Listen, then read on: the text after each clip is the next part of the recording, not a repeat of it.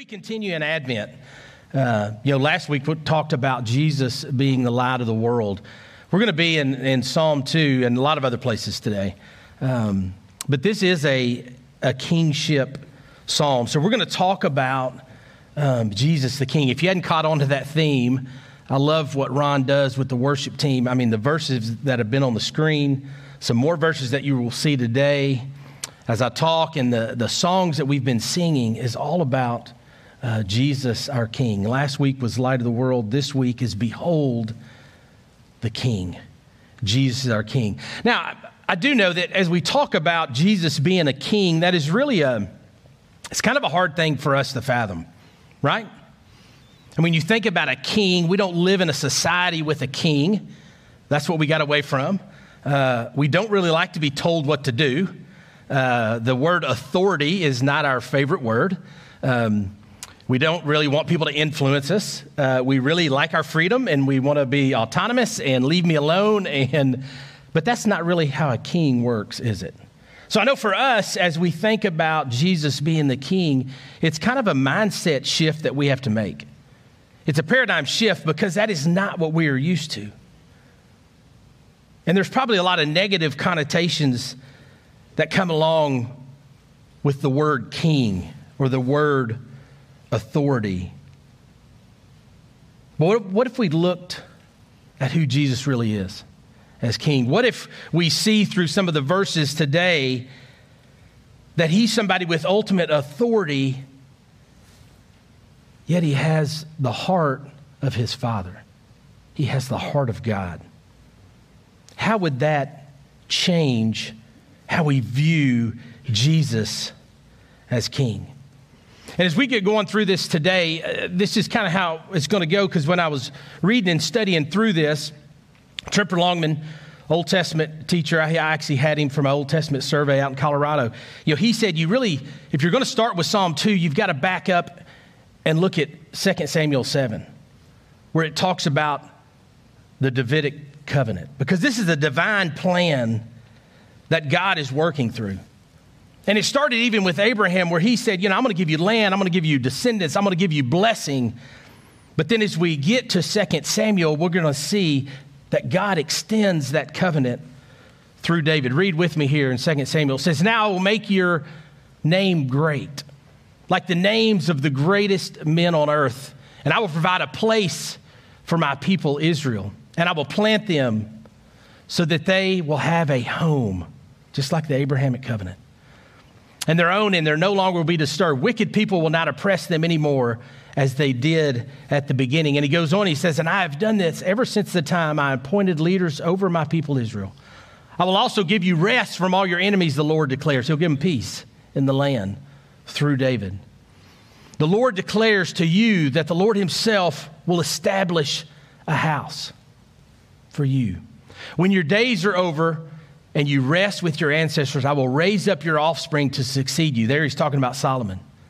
But as we'll see later, and it points up, the rock skips into the future. Your own flesh and blood, and I will establish his kingdom. He is the one who will build a house for my name, and I will establish the throne of his kingdom forever. I will be his father, and he will be my son. Pay attention to that line. We're going to see that all day today as we're in these scriptures. I will be his father, and he will be my son.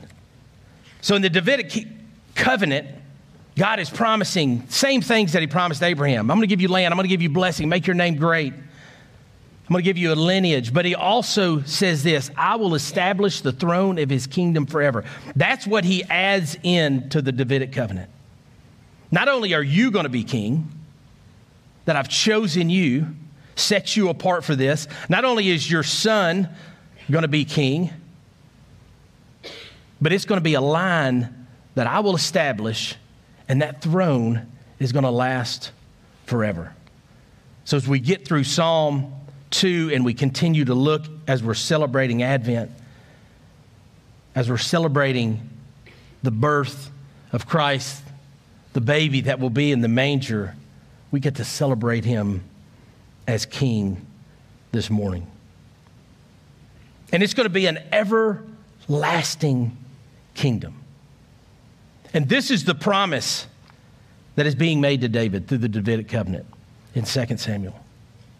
He's going to continue the promises. And I love as you study the scriptures and as you see the threads that weave through the Old Testament and into the New Testament and will eventually be fulfilled in the future. It's not yet done, but we get to look at it as it happened and as it is happening now and as it will happen in the future at the second advent. And what I love about this is that we know that we can trust God. We know because as we look back and we see that thread that is woven through Scripture, thousands of years, all those men writing, that as we get to today, we can look to the future expecting with hope, without fear, and with excitement and anticipation because of what we study and what we read and the truth that is woven through Scripture. And we know that we can trust God, that He is trustworthy, that He is good. And as we continue on, we see this idea of an anointed king. As we spend a little time in Psalm 2, we're going to see that this kind of gets us from David and his kingdom and what God has promised him, but it's going to, the rock is going to skip and it's going to get us to Jesus, the king that we get to celebrate. So as we look at Psalm 2, read with me here. It says, Why do the nations conspire and the peoples plot in vain? The kings of the earth rise up and the rulers band together against the Lord and against his anointing. Now, this is David, more than likely, the scholars say, is, is the writer of this psalm. And this is David, you know, he is not just saying stuff uh, just from nowhere, but he has been promised this.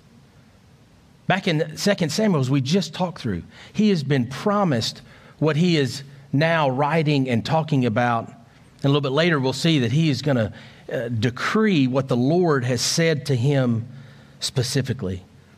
But we see David as the anointed one. David is set apart to be the king.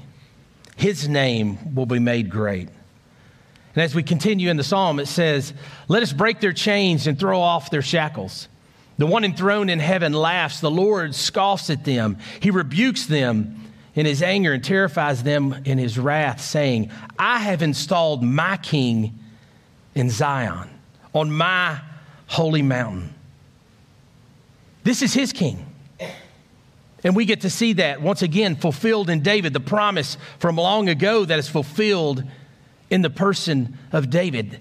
That is God's choice. God's saying, I've installed my king on Zion. Zion is important because this is the place where the temple will be built when Solomon builds the temple. This will be the place, the New Jerusalem, when Jesus reigns. So he's given him a place, he's given him a great name. Then it continues on. He says, I will proclaim the Lord's decree. He said to me, so here's, here's David talking. And he's just continuing to shout out, This is what God has promised me. This is what God has said. He said to me, You are my son. Today I have become your father. There's that, that saying again. You are my son. Today I have become your father. This special bond, this relationship between a father and a son that David is experiencing, this special blessing that eventually, with his son Solomon, he will experience. But what do those words sound like as you hear those words? Where does that send you into the future? You think about the baptism of Jesus, don't you? This is my son, whom I love. With him, I'm well pleased after he's being baptized. And it continues on. He says, Ask me, and I will make the nations your inheritance, the ends of the earth your possession. You will break them with a rod of iron. You will dash them to pieces like pottery. He continues to talk through the blessing in this psalm. that was promised from long ago. And then the ultimate rule you're going to rule with a rod of iron. Some, some versions talk about rule with a scepter. And we see all these promises that are being made to David. And David's declaring these. And these aren't just something that David's coming up with, but we know that David is saying, This is what God promised me. This is what I'm now declaring to all these other kings who are rebelling up against me, all these other kings who are coming against me.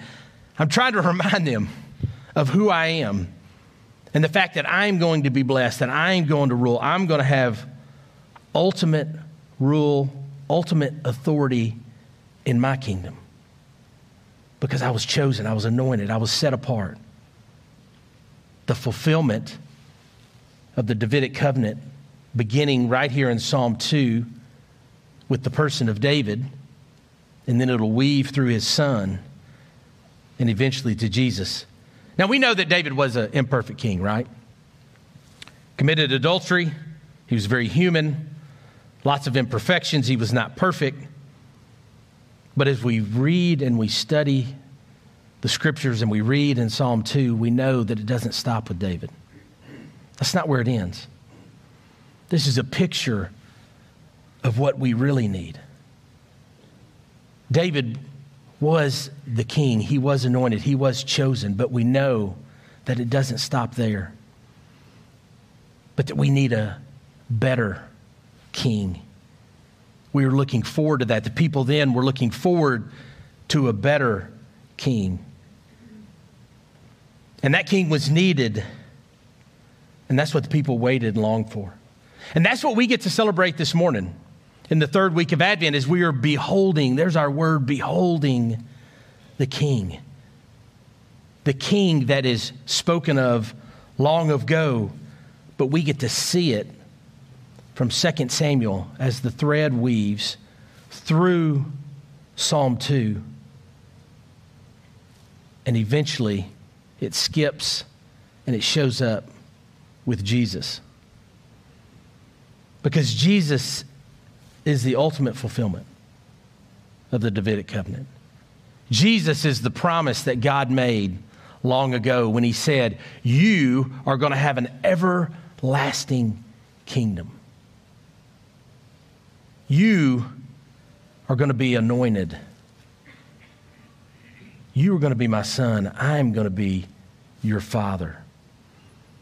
You are going to rule the nations. I mean, all those same things that we looked at, that we talked about with David, as we see those, every one of those translate to the ultimate fulfillment in Jesus Christ. Anointed, the king on Zion, the son and I'm your father, the inheritance, the blessing, rule with an iron scepter. We'll see that in a minute as we look at some other verses. But every one of those things that was true of David is ultimately fulfilled in Christ. And that's what we get to celebrate this morning as we continue to celebrate the coming of Jesus, the first coming of his birth. And then eventually, as we look forward to his second coming at the second advent. And he is the everlasting king. Jesus is the everlasting king. And he gives us an invitation. So Tremper was right. When you look back, you go, here's the Davidic covenant, here's this divine plan that God has set up from the beginning of the world. From the beginning of time, God set this plan in motion and he promises David. And then David shows up, and David is that king. And we get to study that through Psalm 2. We see all the things start to come forth in David's kingdom. But then ultimately, they all point to Jesus. And we get to see that ultimate fulfillment. And he invites us in with himself. The king invites us in to his kingdom. And he is a lot of things, as we're going to see some different scriptures this morning. He's creator, savior. Colossians talks about he is supreme, the high priest, king of kings, lords of lords. We, we sing about all these things. But what does it do as we shift that paradigm in our minds? How do we start viewing a king who is like Jesus? Because a lot of us, I know, like I said earlier, a lot of times you hear king, you hear authority, you hear those words ruling with an iron fist, you hear all these things. And it's not words that we like, it's not words that feel good to us, is it? It's not things we go, oh, that sounds like a little baby. That makes me feel warm and fuzzy. No, that, those things don't happen when you think about authority and rule. But as we look at some of these verses and that as we're invited in, we're going to see that he is a king that reigns with righteousness. That he's going to have ultimate power. But I think as we look at some of these verses that are coming up, it's going to change our view of the king. Here's three different places we're going to look. Three different things that we're going to see about Jesus that he's Savior, that he's great high priest, that he's King of kings, and the Lord of lords. Let's look at Acts first. This is Acts 13, 32, 34. It says, We tell you the good news. What God promised our ancestors, he has fulfilled for us. Their children by raising up Jesus as is written in the second psalm, You were my son. Today I have become your father. There it is. He's referencing back to Psalm 2. God raised him from the dead so that he will never be subject to decay. As God has said, I will give you the holy and sure blessings promised to David. So here we see the, the gospel begin to be laid out. In Acts, as, as Jesus has gone to the cross, as he is suffered on the cross as he has been resurrected. And they're sharing with him, he said, Here's the promises. They're all fulfilled for us by raising Jesus up. As God raised him from the dead, all of the things that were promised long ago in the Davidic covenant land, blessing, descendants, ultimate rule, authority, and an everlasting kingdom they all land on Jesus. And here we get to see that Jesus, our King, is also our Savior. How does that begin to change the way you think about a king? Not a lot of kings are going to sacrifice themselves so that you and I can have life. How does that begin to change your mindset of having a king who is also Savior, who is sacrificial, who is merciful, who gives his blood gives his life so that you can have life. So we get to see him as Savior. The next verse in Hebrews chapter 1, it says, The Son is the radiance of God's glory and the exact representation. I love that. The Son's radiance. Makes me think of last week. He's the light of the world, He's the radiance of God's glory, the exact representation of His being sustaining all things by his powerful, powerful word. After he provided purification for sins, he sat down at the right hand of the majesty in heaven. That kingdom language. So he became as much superior to the angels as the name he has inherited is superior to theirs. For to which of the angels did God ever say, You are my son, today I have become your father. There it is again. A reference back to Psalm 2. Looking at the fulfillment of that kingship psalm. So we also see that our King, Jesus, is the great high priest. What does that mean? What does that mean for you and I that he is the great high priest? As you think back through what the priests did as they would enter the Holy of Holies. Once a year, they would make the sacrifice. But now Jesus is the great high priest. The one who invites us into his kingdom is the one who goes before us. The one who goes to the Lord to be the intermediary for you and for I. We are restored through Jesus Christ because he is the great high priest. No more do we stand outside and bring sacrifices, but now he is the one that brings us back into the restoration to the way it should have been years ago in the garden. Back into that relationship because of him. Because of him being the great high priest, we now have access to the Father. And this is one of those things that is hard to fathom. I mean, I'll be honest. We have finite minds. It is hard to fathom the fact that we have access to God, that we have access to the creator of the world who is cosmic out there. You know, it, I mean, it is really hard to understand that. But because of the king, who is the fulfillment of all these things we've been talking about this morning, because he is the great high priest, we now have access directly to the God of the universe. Let that sink in for a minute. Let that settle in your mind and in your heart and in the depths of every fiber of your being that we can go directly to the Father because of Jesus Christ. To me, that changes a lot of things. That changes a lot of things about how we live practically when we have access, direct access to the Father. And we'll talk about that in a little bit. Revelation. Read with me. It says, Coming out of his mouth is a sharp sword with which to strike down the nations. He will rule them with an iron scepter. There's that connection back to Psalm 2. He treads on the winepress of fury of the wrath of God Almighty. On his robe and on his thigh, he has his name written King of Kings and Lord of Lords. There it is again. The fulfillment of what started long ago through David through Psalm 2 all the way to Jesus and the future hope of him returning is what we see here. That he is the King of kings and he is the Lord of lords. And I love that we get to celebrate that this morning. That we get to look at who he is. And not that he's just this king out there somewhere that we have no interaction with. but He resides within us through the power of His Holy Spirit.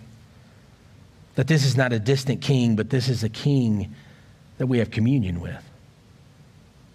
This is a king that is willing to, to go to the cross and to sacrifice for you and I. It's a king that is the mediator, the great high priest. It's a king that will return one day and make all things right. He will rule in righteousness and he will rule forever. And you know, Jesus doesn't set aside certain characteristics for others. Think about that. He is all these things.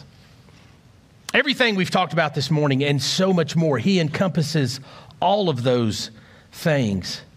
And yet he has ultimate authority. He has ultimate power. He's also the Good Shepherd, He's also the resurrection. And He's also the King that as He rules and has ultimate authority, He's got a towel in His hands and a basin of water that He lowers Himself, as we read the Philippians verse on the screen, and He washes your feet. That is the King that we serve. That is the King that we celebrate this morning. How do you respond to that kind of a king? How do we respond to a king that is all those things? We respond by worship. We respond through obedience as we draw close to Him we respond in, in love and in being in that relationship. But let's look back at this Psalm 2 because I think there's some things in there that we can draw out that help us understand how to respond, how to worship, how to be a part of the King of Kings and the Lord of Lords. Read this with me. It says, Therefore, you kings be wise, be warned, you rulers of the earth. Serve the Lord with fear and celebrate his rule with trembling. Kiss the Son, or he will be angry, and your way will lead to your destruction. For his wrath can flare up in a moment. Blessed are all who take refuge in him. Look at these words serve the Lord with fear, celebrate his rule with trembling, kiss the Son, take refuge in him. You know, this is kind of the shift that we have to make in this kingdom mindset. And as you read, I, I, I don't know how much you are picking up on that, but as you read through the New Testament, that's what God talks about. He talks about his kingdom coming and that we're a part of his kingdom. That's the invitation that we are invited in to his kingdom. And I know that's hard for us to understand, but this helps us change our mindset, I think. That we serve the Lord in fear, with awe and with reverence. Not a fear that makes you cower down, but a fear where you are awestruck and you bow in reverence and you serve Him and you give your life away, not because you have to, but because we get to. And we get to celebrate His rule with trembling.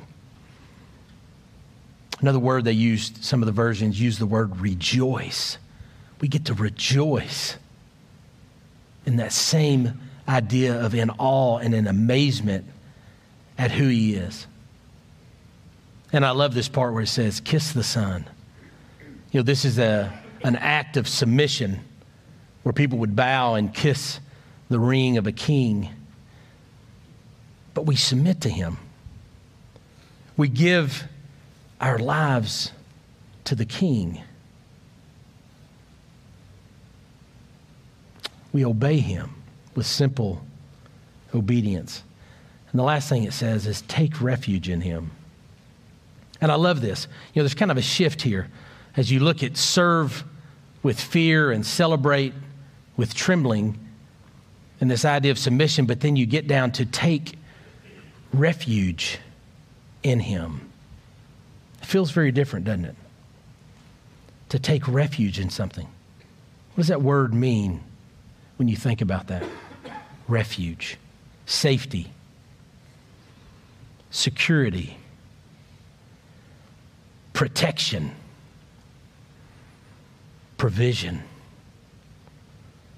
That is what happens when you take refuge in something or someone. And we are called this morning to take refuge in the King, in the one who was before the foundations of the earth, the King who is Savior, the King who is our great high priest the king that will return one day and set everything right. That is who we get to take refuge in, is that king. But as we continue to think about this mindset, mindset shift of serving, of celebrating, of bowing down in submission and obedience, and then taking refuge in Him. What does that look like for you and I? When the rubber meets the road, what does that look like to take refuge in the King?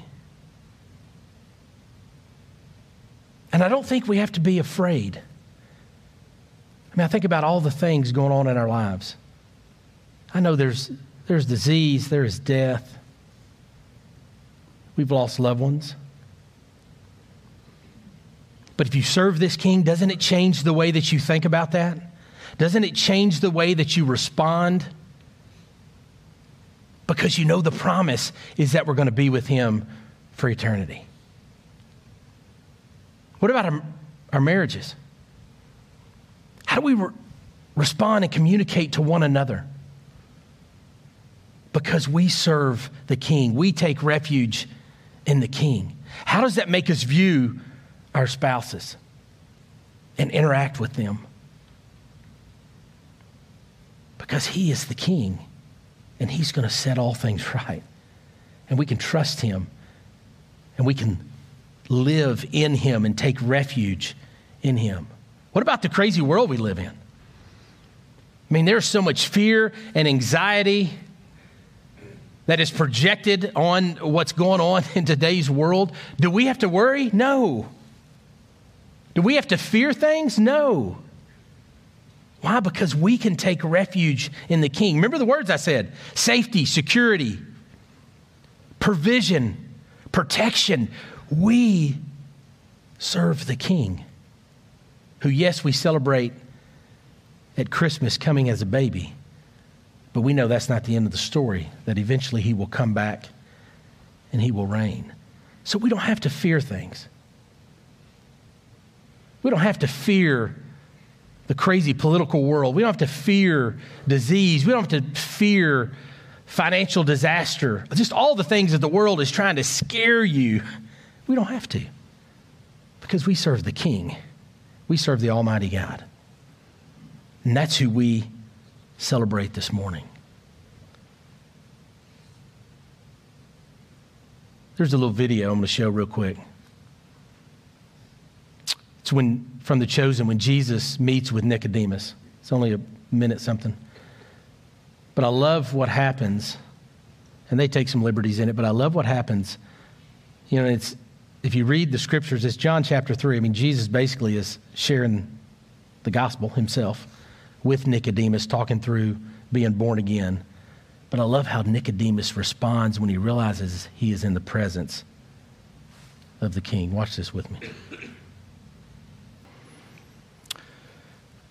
Behold the king. Worship the king. Just as Nicodemus realized who he was in the presence of. We have to change our mindset. We're not just doing a thing, playing a thing called church. We're not just a part of a religion called Christianity. But we literally are in relationship. If you know Him, you've trusted Him, you're in relationship with the King of Kings and the Lord of Lords. Here's some next steps. Identify the next right thing you need to do this week as you submit to the King. What is it? I don't know what it is. What's the next right thing you need to do? Write down three things that you need to trust Jesus with as you take refuge in Him. We all have things that are going on that are hard, that we don't understand. But remember who we serve, remember who we're in relationship with.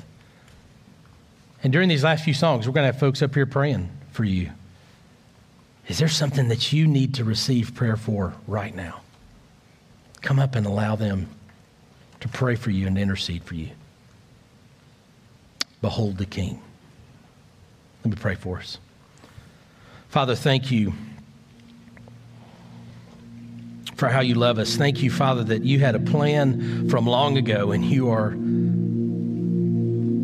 still making that plan come to fruition. And Father, thank you that we get to celebrate the birth of Christ, the birth of our King, that we get to stand in awe and wonder of who he is. And Father, that we one day will get to be with him as he reigns as King of Kings and Lords of Lords. Father, and we get to hope, have a hope in that. But Father, help us to lay our burdens at your feet. Father, you are in ultimate control, Father. We control very little.